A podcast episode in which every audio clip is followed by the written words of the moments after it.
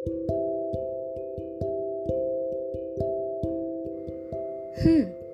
कभी यूँ ही चलते चलते ऐसे ख्याल आए हैं कि यार, बस, अब और नहीं चला जाएगा। बस हो गया है यार, थक गए हैं इस धूप में चलते चलते कि जैसे अब शायद सफ़र ही मंजिल था। आपकी ये दोस्त, उसे आया था ये ख्याल। A very warm welcome to my listeners.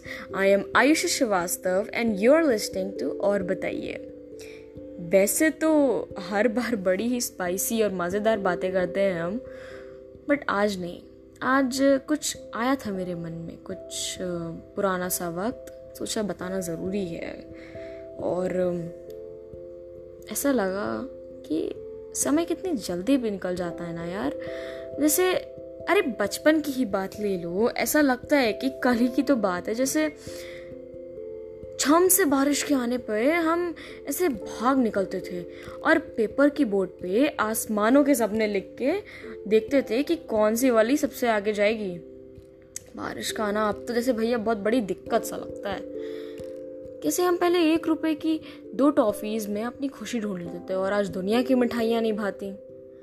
खैर, शायद इसी को बड़ा होना कहते हैं। पर जो समय होता है ना, ये बचपन से टीनेजर बनने का फिर एक adult this is like a roller coaster आप, अब अब मैं अपनी छोटी बहन को बड़े होते देख रही हूँ तो लग रहा है कि वाह, इतने ना करे। फिर लगा, यार, मेरे भी हुए होंगे। या शायद नहीं। शायद मैंने अपने साइलेंस में ही अपना पीस ढूंढ लिया था।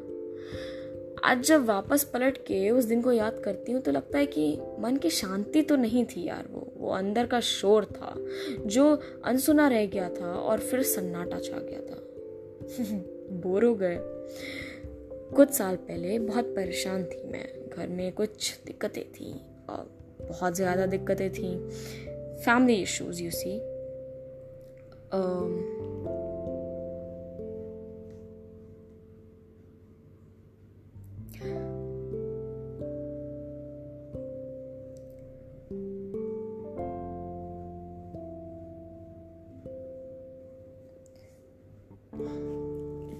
गई थी मैं, मुझे जब पता चला था कि किसी एक को चुनना पड़ेगा मुझे, माँ या पापा। सर, ऐसा घूमा मेरा कि जैसे आसपास का कुछ सुना ही नहीं दे रहा था मुझे। हाँ पहले भी दिक्कतें आई थी, पहले भी कहा सुनी हुई, पर बात यहाँ तक तो कभी नहीं आई थी। कहते हैं, ज़िंदगी एक सफ़र है।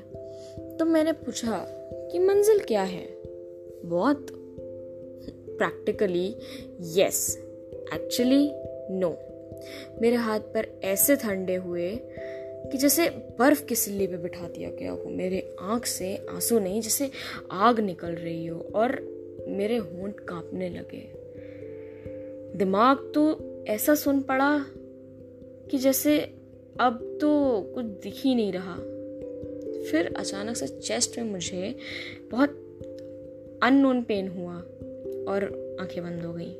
जब आँखें खुली तो डॉक्टर को कहते सुना कि पैनिक अटैक था, इन्हें कोई टेंशन मत दीजिएगा। उस समय लगा कि हाँ यार, थक गई हूँ मैं। चलते चलते लड़ते लड़ते कि हार मान लेती हूँ, अब बस मुझे और नहीं जीना। ख़त्म करो यार इस झंझट को और पेन को, मुझसे अब और जिया जाएगा ही नहीं। Teenage hmm? मैंने उठाया चाकू एंड नहीं नहीं। बट मेरा हाथ नहीं चला, क्योंकि मैंने अपने आप को सामने वाले आईने में देखा और लगा कि ये क्या कर रही हूँ यार मैं? चाकू छोड़ के कमरे में भागी मैं और तकिए पे मुँह छुपा के रोने लगी। मम्मी पापा का चेहरा मेरी आँखों के सामने आ गया था। पेन था, इसलिए नहीं रो रही थी। सेल्फिश हो गई थी कुछ देर के लिए, इसलिए। थोड़ी देर रोई, फिर माँ मेरे रूम में आई और सर पे तेल लगाने लगी।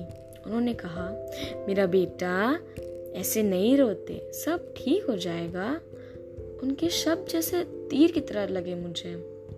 काफ़ी समय के बाद मुझे समझ आया कि हाँ सब ठीक हो जाता है, क्योंकि जिस समय मेरा सब कुछ खत्म हो गया था, जिस समय मुझे ऐसा लगा कि अब तो ये मेरा एंड है, उस समय किसी ने मुझे बात कही थी। और आज आज सब सही है। हम सब साथ हैं, हम सब खुश हैं। तो ये सफ़र है थको, ये सफ़र है। इसमें थको, थकना ज़रूरी है, रुकना भी ज़रूरी है। बस वापस जाना गलत है, ये मैंने सीख लिया है। तो मैं आज को जीती हूँ और हर एक पल जीती हूँ, क्योंकि मौत मेरे चाहने से नहीं आएगी। ये सफ़र तो झेलना है, बॉस। तो हंस के झेलो या रो के। मैं तो हंस के झेल रही हूँ। What about you now give me a big wide smile and say love you ज़िंदगी। Thank you thank you for joining me on this session of Aur Bataiye to know more stay tuned to Aur Bataiye be sane and talkative. This is Aisha Shavastava signing off.